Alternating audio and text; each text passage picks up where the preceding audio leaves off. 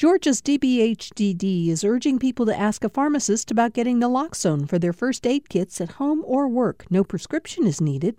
Naloxone can rapidly reverse an opioid overdose and restore breathing. Opioidresponse.info. A warning this episode contains multiple descriptions of graphic violence. And if you're just tuning into the podcast, go back to the first episode and start there. The story will make far more sense. Previously on Shots in the Back.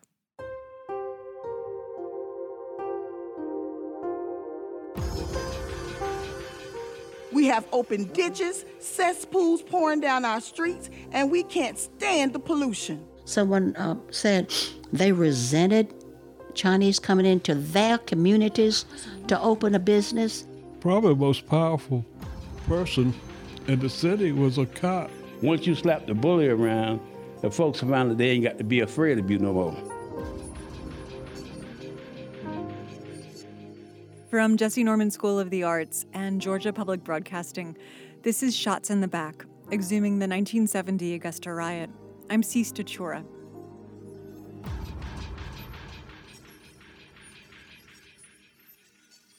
Today's episode is the first of two about the day of the riot.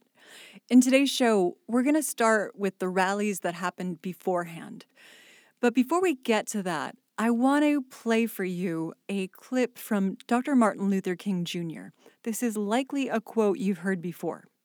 I think we've got to see that a riot is the language of the unheard. King is speaking to CBS's Mike Wallace in 1966. And what is it that America has failed to hear? It has failed to hear that the economic plight of the Negro poor has worsened over the last few years. That summer of 66, there were about two dozen civil rights uprisings. How many summers like this one do you imagine that we can expect? I would say that every summer we are going to have this kind of vigorous protest. My hope is that it will be nonviolent. And I think the answer about how long it will take will depend on the federal government, on the city halls of our various cities, and on white America to a large extent.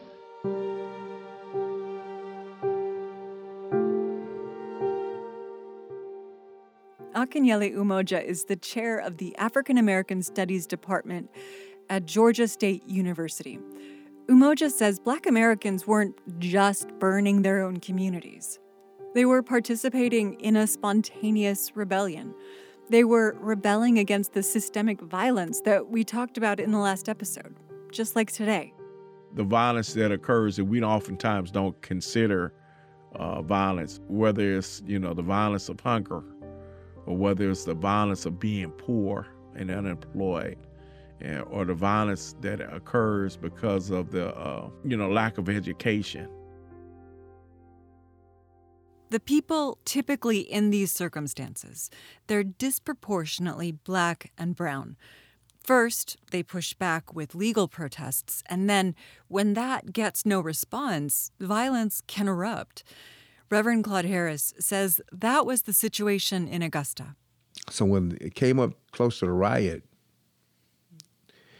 Augusta was, blacks in Augusta, they were ready for something to happen. There was a lot of tension. To Harris, the riot was an expression of capacity and strength. And the research backs that up. A Harvard human rights and international affairs professor found that protests are a signal of power and force. The day after Charles Oatman died was Mother's Day, a Sunday. Augusta City Councilman Grady Abrams had just come from May's mortuary. He'd seen the boy's 105 pound tortured body. And then he went on his Sunday afternoon talk show. And when I got on the air, I reported what I had seen. And I asked the people to meet me down at the jail, and we would get answers as to what happened to Charles Oatman. He hadn't been the only one to view Charles's body. By then, his parents had seen their son. So had other members of the social justice group, the Committee of Ten. More than two dozen other people also showed up, including one of the black police officers. rumors spread across the black community about what happened. About 300 concerned residents gathered at May Park. Well, when I got off the air and got to the jail, the jail was surrounded by police officers. The sheriff had called in all available officers to be at the jail and surround the jail. Outside of that jail, the Richmond County Sheriff's Department had spread almost all of its 50 deputies, and then as many jailers as could be spared, and as many police as the Augusta Police Department would offer them. And they were guarding against 300 or so sign carrying men and women, and Cecilia Johnson was one of them. She was a student at Paine College. But we were not uh, getting any really information about why, what happened, why was he there in that particular cell, what could have been done to save him. We wanted those kind of answers, but they were not coming. And so, um, so the students decided that um, we would go, you know, to the to the jail, and and for those who might wanted to criticize that, I would say, what if it was your child? Wouldn't you want somebody to demand information? You can hear it in her voice. Johnson was a campus organizer. You know, there I was, marching, had on a cute little yellow dress and all of that. Johnson remembers everyone carried placards. She says it was peaceful but humid. It reached 85 degrees that afternoon. Now, I was probably the only one who got a little bit out of hand, but I didn't really get out of hand.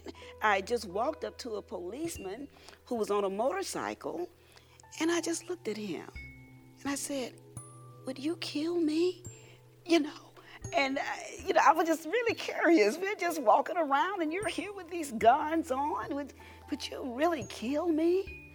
And uh, so when, when, and when I said I stepped out, then the, um, the men, uh, the young boys, the leaders who were there, the next thing I knew, they were picking me up literally and taking me a- a- away from that scene.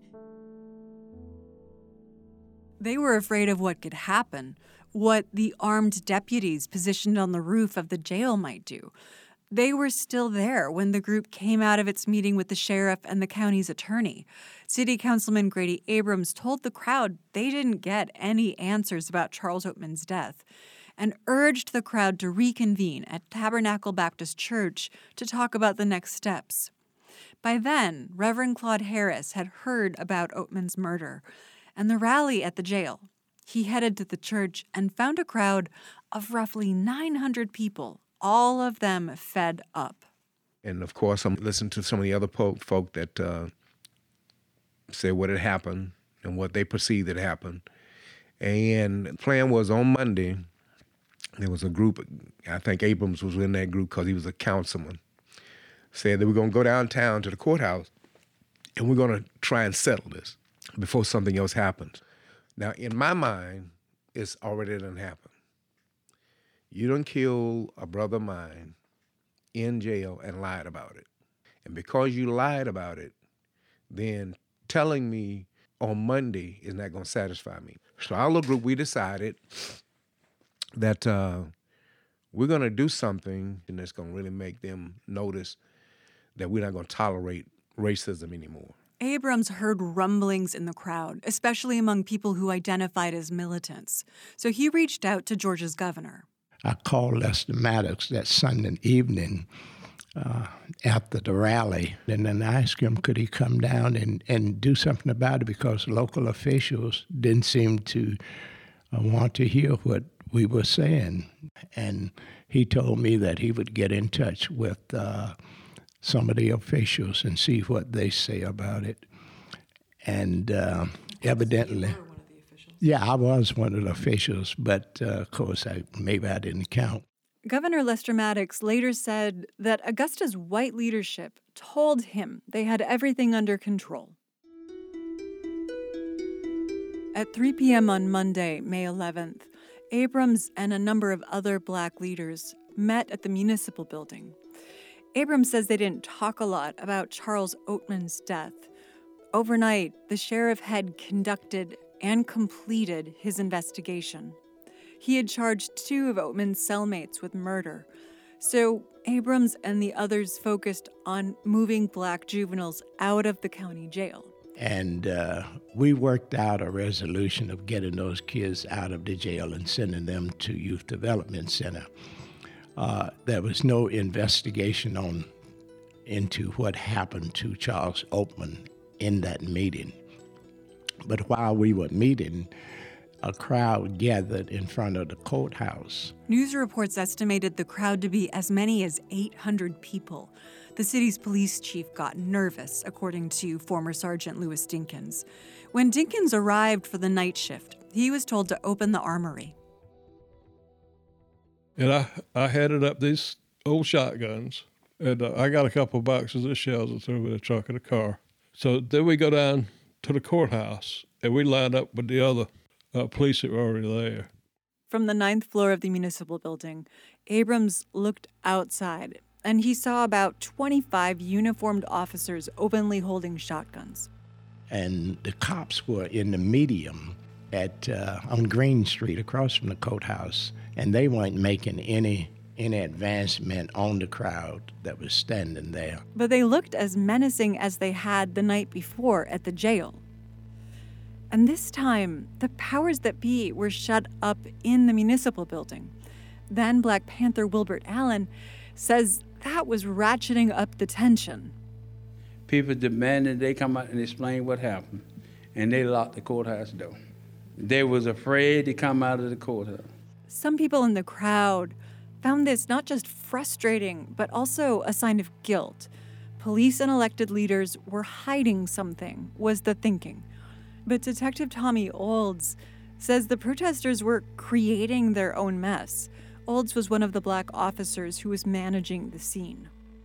When we saw them coming down Greene Street, headed towards City Hall, they were walking on top of cars, breaking windshields of cars. What should have happened at that time, they should have been stopped, they should have been arrested. But when they were not arrested, well, then they just went hog wild. Reverend Arthur Sims left the meeting at the municipal building to calm the crowd. At that time, he was the head of Augusta's chapter of the Southern Christian Leadership Conference. I was using my time to try to calm uh, those who wanted to throw rocks and balls and those who were inst- going to instigate uh, the violence. I, I knew who they were. I saw them. They knew me, um, and uh, they, they somewhat trusted me, and I was trying to uh, diffuse the situation before I spoke. Sims was as blunt as possible.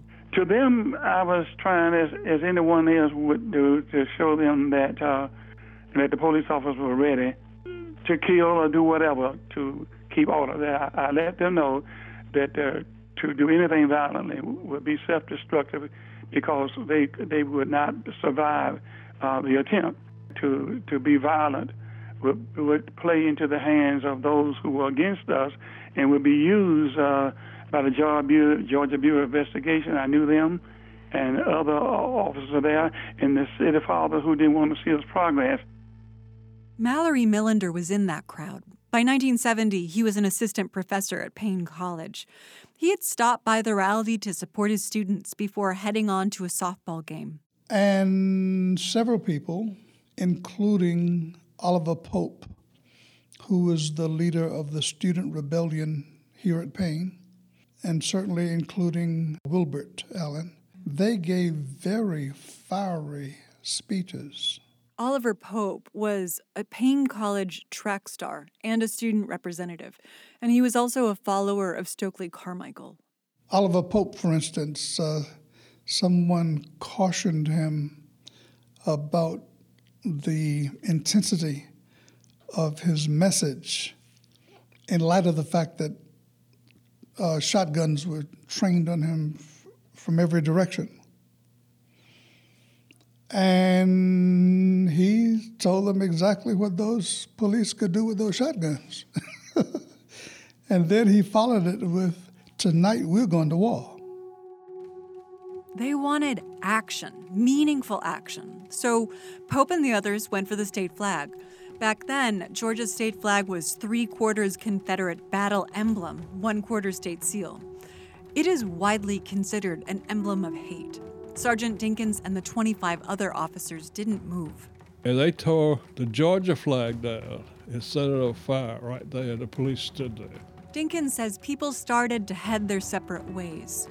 The people that lived out there, the responsible people, they started walking, going to their cars, or, or going and walking back out to their neighborhood. Meanwhile, Abrams and others were trying to draw people to a peaceful rallying point in the black business district. Uh, with me, there may have been 10, 10 people walking alongside. But these teenagers and the college students, a lot of them stuck together and they went down on Broad Street. They went straight down the street from in front of the courthouse and they turned left and started going down Broad Street. We were trying to follow them in the cars and watch them. And one of those persons tossed a brick at the Wrightsboro Road bus that was coming by. And then when that happened, other people started throwing rocks, not only at the bus, but at all white people that came through the area. And uh, Captain Beck was out there with us. He was he was the leader on the street. He was the, in charge on the street. He got behind him. He said they, he said thinking that when they went into the black area that would be it. They dispersed. So he said just just follow them on across the railroad tracks and then let them go. But before any fire started or anything, it's just people, just like coming out of an anthill all over the streets and lining the streets. SCLC leader Arthur Sims says Olds and another black officer told him the police intended to stay back. So there was no attempt, no plan to stop uh, the violence, but to contain it in that area because City Father didn't care. Let them let them get their steam off, uh, tear up, destroy, but one thing they would not do is to go up Walton Way. Uh, they made it clear that if there was a movement to walk Walton Way, people would die. Walton Way is this thoroughfare that leads up to the wealthy white neighborhoods. And police had set up a cordon at the edge of the black business district. They called in all available officers, including James Walton. He had been on the force for three years, and he was one of the department's few black officers. Probably about 6.30. And they called me, told me to be the headquarters in 45 minutes, fully dressed. But Walton didn't go.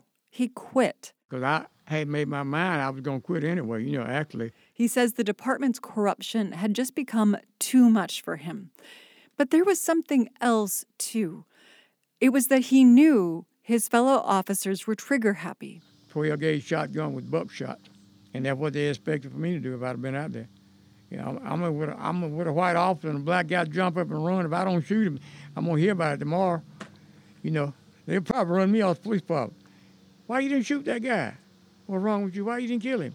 Officer John Holmes did respond to the call, and he was one of the department's young white recruits.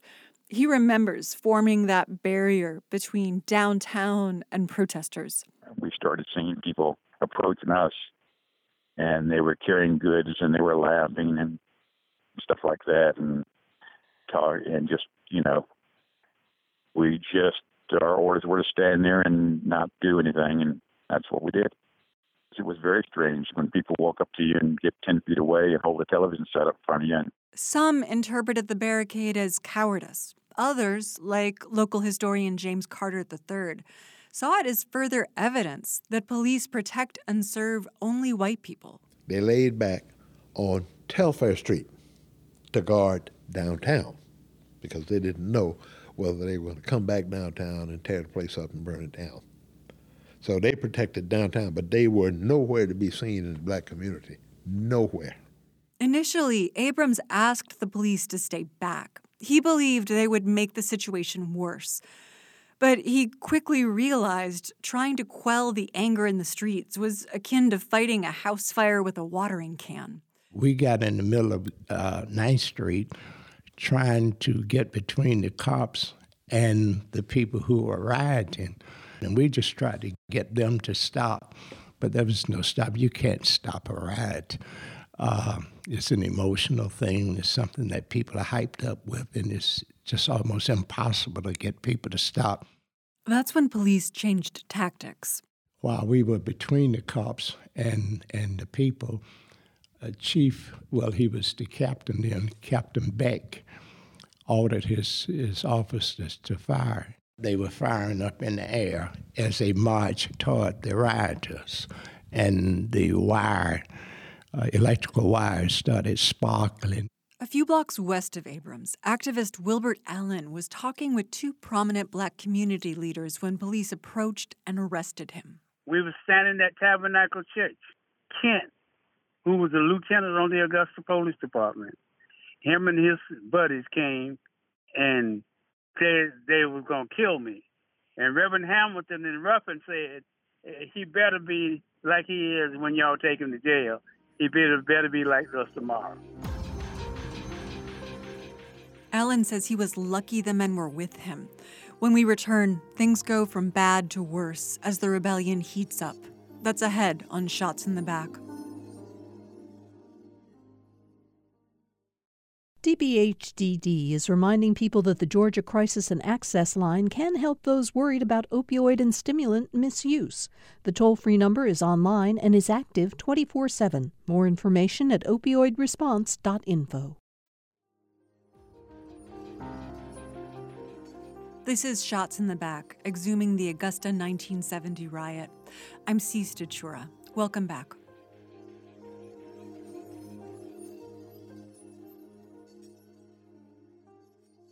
Ninth and Gwinnett Street became the epicenter of the riot. In every direction from here, spread over seven miles of city, people erupted. Let me describe the businesses at this intersection for a second. In one direction was a white owned service station, and there was also May's Mortuary, where Charles Oatman's body was delivered. In another, a Chinese American owned pharmacy. Look toward downtown, and you'd see SC Wu Grocery, also Chinese American owned.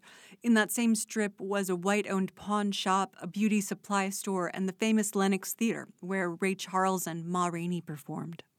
For the next half of this episode, we'll use this intersection to survey other hot spots during the riot. Because at this point, it's not so much when as it is what happened. So let's start at SC Wu's grocery, one of the first to be burned. Protester Tim Sanders saw it happen. This man, and I hated to see that, man. This man, I knew then that this man, his children went to the Catholic school. They were they were good people, but this hate, this thing, this from this system that we lived in, got his store destroyed. Reverend Claude Harris was at that same intersection. And I remember I picked up a garbage can and threw it through the window of a liquor store on the corner of 9th and Laney Walker. I told them, I said, get some courage. And of course, they went and they got the booze and what have you. Firefighters arrived, and Sergeant Dinkins says that's around when Captain James Beck went from defensive to offensive. And Beck put out a call, said, uh, said all units in the area, you know, meet me at, at 9th Street at Gwinnett. He gets out his car, he's got a Thompson submachine gun, and he points it up in the air, and he, he shoots a whole magazine. And all these people who were looting on that block above us, they came out and took off in my direction. now I had said they were carrying guns and stuff that they stole out of the pawn shop, but uh, they were they were after us. They were after getting away, but they were coming right at us. They, I mean, they're going to run by, you know. Tim Sanders ran with the group into a neighborhood. He headed west on a side street toward black owned Pilgrim Health and Life Insurance and A.R. Johnson Junior High School. That's the same school Charles Oatman attended. The parking lot of uh, Johnson is a dead end.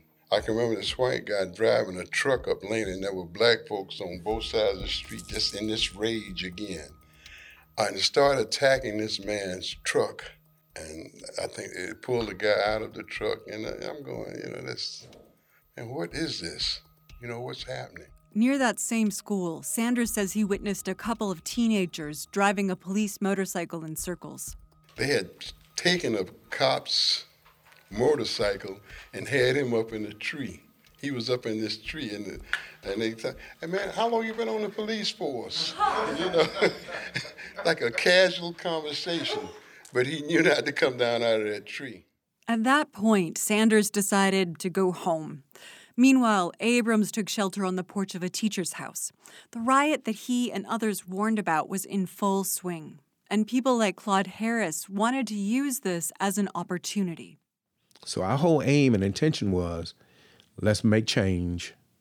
Here's an opportunity. We got a lot of people now that's angry about this little boy.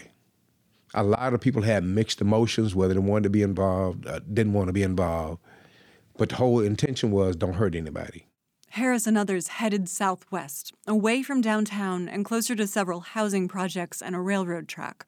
This was around 6 p.m. And as soon as we made the turn, there was a little boy crossing railroad tracks, and he threw a brick, and it hit the windshield of a police car. And he started running. You had to run down the tracks, cross, I think, this University Place over to Gilbert Manor. And when he came down to the street, the cop opened the door and snatched the shotgun. And he says, Come here. And the little boy threw his hands up, said, I ain't did nothing to you, and tried to keep running. And he lowered the shotgun and pulled the trigger. They went, drove the car down to where it was, grabbed him by his leg, threw him in the back of the car, and whipped around the street. And you were right there at University Hospital emergency room, so that's where they took him. Harris remembers this victim as a boy, but he was actually a teenager. His name was Lewis Nelson Williams, a 17 year old student at T.W. Josey High School, and the FBI interviewed multiple people about his shooting. Callie Mae Sims witnessed it. She stood at the mouth of a nearby neighborhood when 100 Paine College students came up the sidewalk. She made an affidavit stating that she saw a police car roll up and stop. Here's an actor reading from her affidavit. There were three city police officers in the car, and all three of the officers got out of the car and started firing at a group of students. Each officer fired approximately five shots at this group. At no time did I hear any orders being addressed to the students, nor did I see any attempt by the students to throw stones. The three officers got back in the car and began to drive off when suddenly they stopped. The driver of the police car got out, went around behind the car, stopped, aimed a shotgun, and fired point blank at a young man standing with his arms raised. The two policemen who remained in the car jumped out and dragged the young man to the police car. Sims followed them to the emergency room and got the badge number of the officer. The cop who shot him was Lewis Dinkins. Dinkins remembers what happened very differently than Sims and Harris. Dinkins says his patrol drove past a throng of people at the railroad tracks when someone threw a brick. They hit my windshield, and, and I jumped out with a shotgun and I fired about four, five rounds real quick. Up in the air? Or Yeah, up at no, no, up in the air. And they ducked or went went out of sight. I don't know when they went over the back, stopped and ran. Except for this one bastard, he excuse me, he walks across the street directly at me, just as arrogant as hell. And I said, Well, at least I got one. So I arrested him. Dinkins says Williams struggled, and then he saw sparks flying. And at first it didn't dawn on me what it was. I said, "What- You know, what is that? According to Dinkins, someone had shot at the car. And so he turned to look to see who it was, and that's when Williams took off running. I turned and with the gun on my, not in position, still on my hip, I touched off that head trigger and I got it right through the knees, or knee, I should say.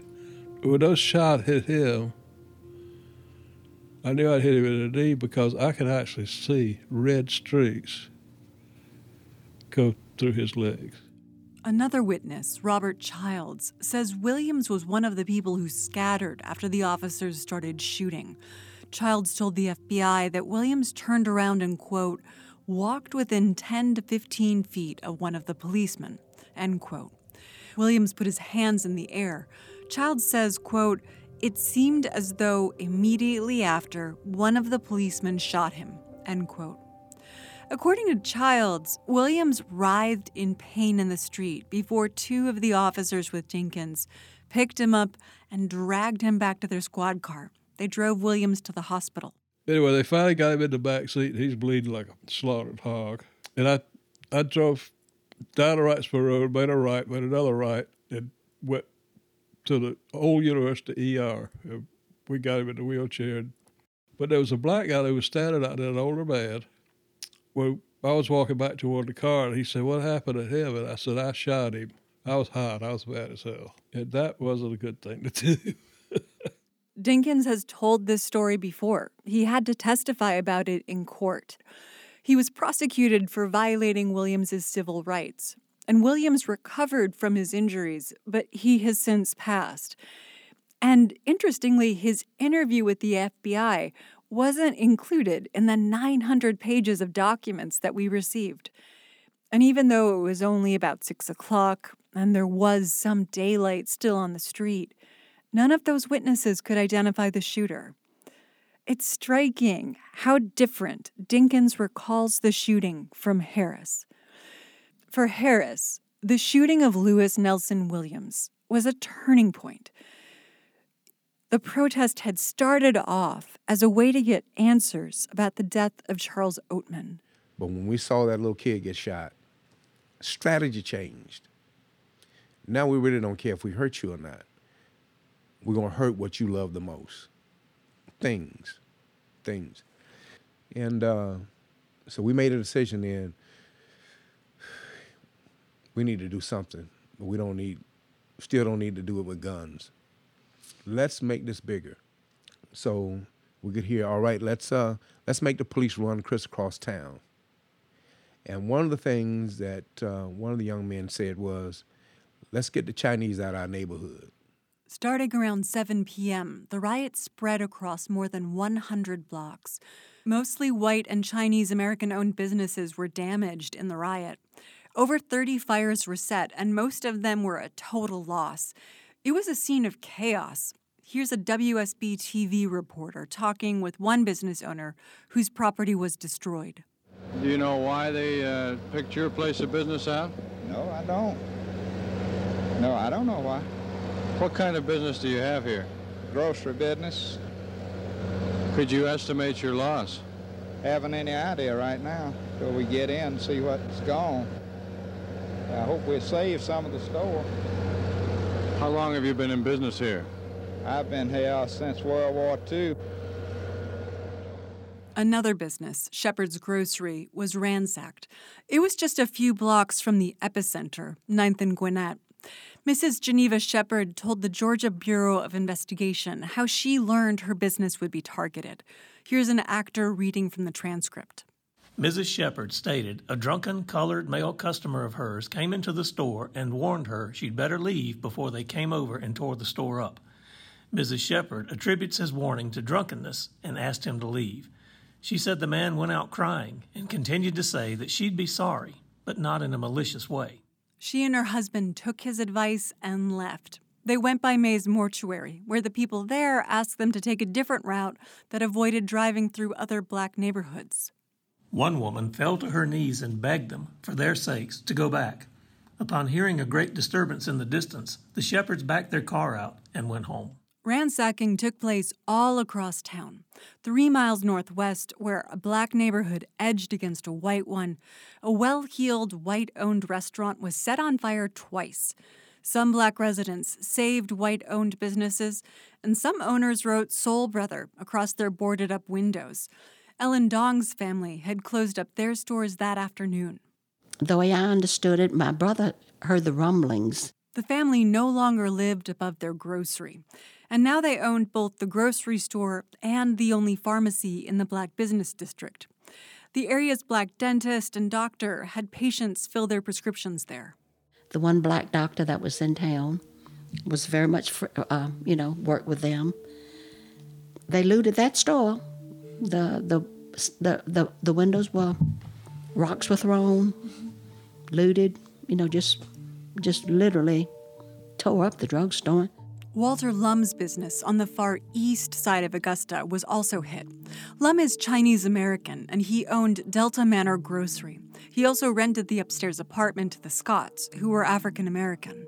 Mr. Scott called me, said, Please help me get out because they're starting to shoot in the place. I said, Okay, I'm coming down to help you get out. I said, oh, If you wasn't such a good friend, I wouldn't come down. Lum grabbed a sawed off shotgun and several clips. Then he and his stepson drove to the downtown police station and asked for backup. Let me have a carload of policemen. He said, I'll give you two carloads. I said, That's fine. It's my place. I'll be the way. so we went down there, and I got him out. And when we pulled up in front of his store, there's a little Negro girl, light skinned, and uh, had afro hairstyle. She's sitting down on the curb like nothing was happening. Lum left his dog behind, hoping it would keep the burglars out. But he was told that after he left. When I left, that's when it happened. See, I had a flat roof. They threw these fire bombs on top, and it just, just demolished the whole building. The push and pull of this helpful and then destructive energy basically went on all night. And James Walton had quit the force, but he still wanted to help people stay safe. So he drove his personal car to the center of it. Uh, 12th Street, 12th Street, uh, Hopkins Street, 9th Street, Gwinnett Street. He went around and he checked in with a number of stores, including B.L. Wong Grocery. Bobby Lee Wong, I stopped in his store. And people, the store was full of people. He was a Chinese. And I went in there and he, he wanted wait on everybody and get them all out. And I, that's, that's the wrong thing to do because he lived upstairs. I said, you can't do it. You stay open. Just stay open, open long, as long as you can. They wasn't going in this because they was neighborhood people, and they he was always always good to people. So they didn't. They he he was about the only store that they didn't tear up. Walton told them people wouldn't attack the store if they stayed open. But Gerald Chow wasn't so sure. He was Wong's son. He went upstairs where the family lived and he grabbed a rifle and strapped on a pistol. And walked back into the store, and my dad asked me what was the matter with me. Now, bear in mind, I just got back from Vietnam. I'm not kind of crazy. I sat down in the, my chair and I said, I'm going to sleep. And when I wake up, I hope it's all over. As the street boiled on without any sign of stopping, Chow agreed to leave the store and the city, but he couldn't find their car keys. And I went next door to Mays Funeral Home. And uh, Willie Mays Jr. was there. And, he, you know, these are people that I grew up with. So I told him, I said, look, I got to get my parents out of here. He said, I understand. He said, I'll drive you out of here but you've got to keep your heads down. Chow says Mays didn't want anyone knowing he was driving Asian Americans out of the melee. Many people, especially blacks, were stranded in the riot. They didn't have relatives in the suburbs to escape to, but Chow did. And he took us to my brother in law's place. And he told me, he said, I wish I'd brought, brought my pistol with me. And I said, You can have mine. I said, I'll get it back from you later. Guns were everywhere that first night of the riot. To get back to the mortuary, Mays would have likely cut through 15th Street. By late that night, that bustling thoroughfare would have been dangerous. Police and would be robbers were having a shootout at the Sears. An auto parts store and a warehouse were on fire, and the Paine College's 1,000 students were in the thick of it. The campus's front door was 15th Street. Professor Mallory Millender lived on Paine College's campus. I mean, it was just rapid fire all night long. I expected to hear how many hundred people died last night rather than six. My expectation was like 600. University Hospital was flooded with victims. Randy Smith was an emergency room nurse at the time. He says people came in during the riot with bullet wounds and head injuries. I just remember seeing some whites, old white people, and bleeding, and then all of a sudden it was almost like no white people. All of them had left the area by early evening. More than 60 people reported injuries. A third of those victims were white, and the rest were black. And the police would just come through and just shoot, shoot at them. And then the ambulance people would pick them up and uh, bring them to the emergency room. Late that night, the scene at the hospital would change again. We began to see soldiers coming into the operate uh, into the emergency room, and uh, they had fixed bayonets and they were on guard in the in the halls of the emergency room. And then at one point, I walked out to where the ambulances were, were coming in, and I saw a M60 machine gun on a tripod with a soldier there. Soldiers were also lined up outside of Paine College. The campus was a hotspot for civil rights activism, and the FBI was talking to at least six on campus informants. Most of those seemed to be students, and they told the FBI a small group of students were readying Molotov cocktails and walking the perimeter of the campus. Here's an actor reading an excerpt from one report. A third confidential source advised he saw a student by the name of with a double barrel shotgun walking across the campus. He said this was between 11 p.m. and 1 a.m. when he saw was behind the girls' dormitory. Source stated that he kept hearing shots on the campus, which sounded like rifle fire and shotgun fire. There would be one or two shots, and then everything would get quiet. When the security guard arrived, the students would say that they had not heard or seen anything related to gunfire. That student described in the FBI report was Reverend Chris Lowe. Lowe was the trumpet player for the soul singer Wilson Pickett. Lord, pity us all, and our day by day life battles. Oh yeah. That's the Wilson Pickett song, Lord Pity Us All, which was released in 1970. That year, Chris Lowe left the band and enrolled at Paine. But I wasn't, as I say, I wasn't a militant. You know, I wasn't uh, into activism like that. I went up there to study. I went to go to school. But when I saw what was going on, you could not ignore it. But that was the that was the thing that pulled me pulled me into. Most Paine College students were primarily focused on their education. They were first generation college students with strict Christian families that had scrimped for them to go to college. At the same time, the mountain of atrocities and injustices they and those around them had been experiencing made staying home feel irresponsible. Then me and my my young mind, I said, well, I'm supposed to be out there, you know. Um, so I get me, my partner had uh, 20 gauge and 12 gauge shotgun, cross belt. I mean, I strapped down. And when I went out, it was crazy. I mean, police all over the place. I went up the hill, went on Paine campus. Know, and when I got on campus, you know, everybody was all scared. All the kids were out in the hall, didn't want to sleep in their rooms. They was afraid somebody was going to throw fire bombs and all of this stuff. White Augustans had driven through black neighborhoods, throwing rocks and firing weapons. Lowe was concerned that the same thing might happen on Paine's campus during the riot. And uh, when security guards saw me, a friend, friend of my dad, he said, you, you can't stay on campus with that. He said, but Emmett Street, that was the dorm right there. He said, if you want to help, just go off campus on Emmett Street. With his shotgun strapped to his chest, he stood sentry with several other students. They stalked out a spot where the campus intersected with a major road that led to white neighborhoods.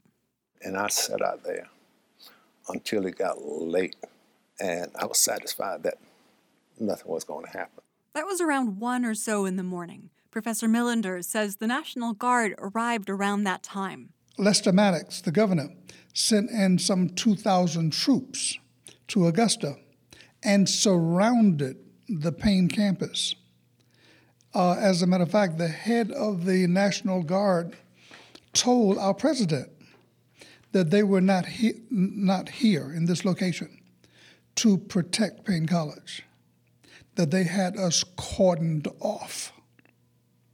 Their trucks, the convoys, were all facing away from Paine College, meaning that the backs of those trucks were facing uh, Paine College, full of soldiers with guns trained on Paine College. Historian James Carter III says once the guard arrived, the streets got quiet quick. And I never dreamed in my life that I'd see tanks coming down my street with a guy standing up in the hold of the tank with a machine gun at the ready. Uh, troop carriers, this type of thing. And they were posting troops on corners, maybe five here, next corner, five there, and so forth. And they covered the town. Oh, yeah. And they had their machine guns ready. The tone of everything shifted. Checkpoints were established, and many black drivers had their cars searched. The jails by that point were full, but they would get fuller, as with the hospitals.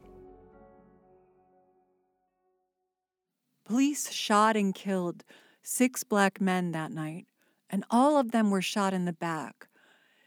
How did that happen? How did those individuals become targets? I asked my students what they thought.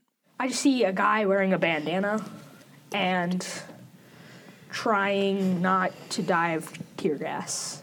The first thought that came to my head was like innocent people being shot at because they're being assumed that, you know, they're also rioters. It wouldn't be someone who was a part of the riot. It would be someone who wasn't a part of it but kind of just stumbled into it. Police were like, mm, that's the person who's probably a part of it and just shoot him. Maybe one of the protesters got like a bit like too wild and then just get shot.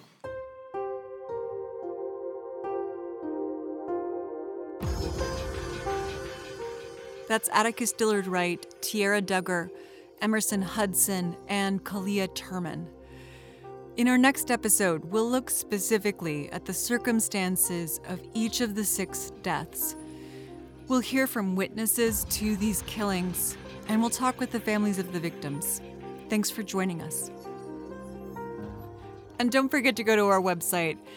This week's feature is an interactive map of the major events and locations involved in the riot. Go to gpb.org forward slash shots to check it out. Shots on the Back is reported and hosted by me, Sea Stachura, assistant producer Rosemary Scott. Our editor is Kiosha Howard. Additional assistance by Shaniqua Dickens and Lars Lonroth. Research support comes from Corey Rogers at the Lucy Craft Laney Museum of Black History and John Hayes at Augusta University. Our theme was composed by Tony Aaron Music, additional music provided by DeWolf Music, mixing by Jesse Neiswanger. We heard archival material in this episode from WSB News Film Collection at the University of Georgia Libraries, oral histories courtesy of Reese Library Special Collections at Augusta University, as well as Lucy Craft Laney Museum of Black History. Sean Powers is our podcasting director, and Marilyn Ryan is the station's vice president of news. Gary Dennis is the executive director of Jessye Norman School of the Arts. This podcast is funded in part by a South Arts grant. See you in two weeks.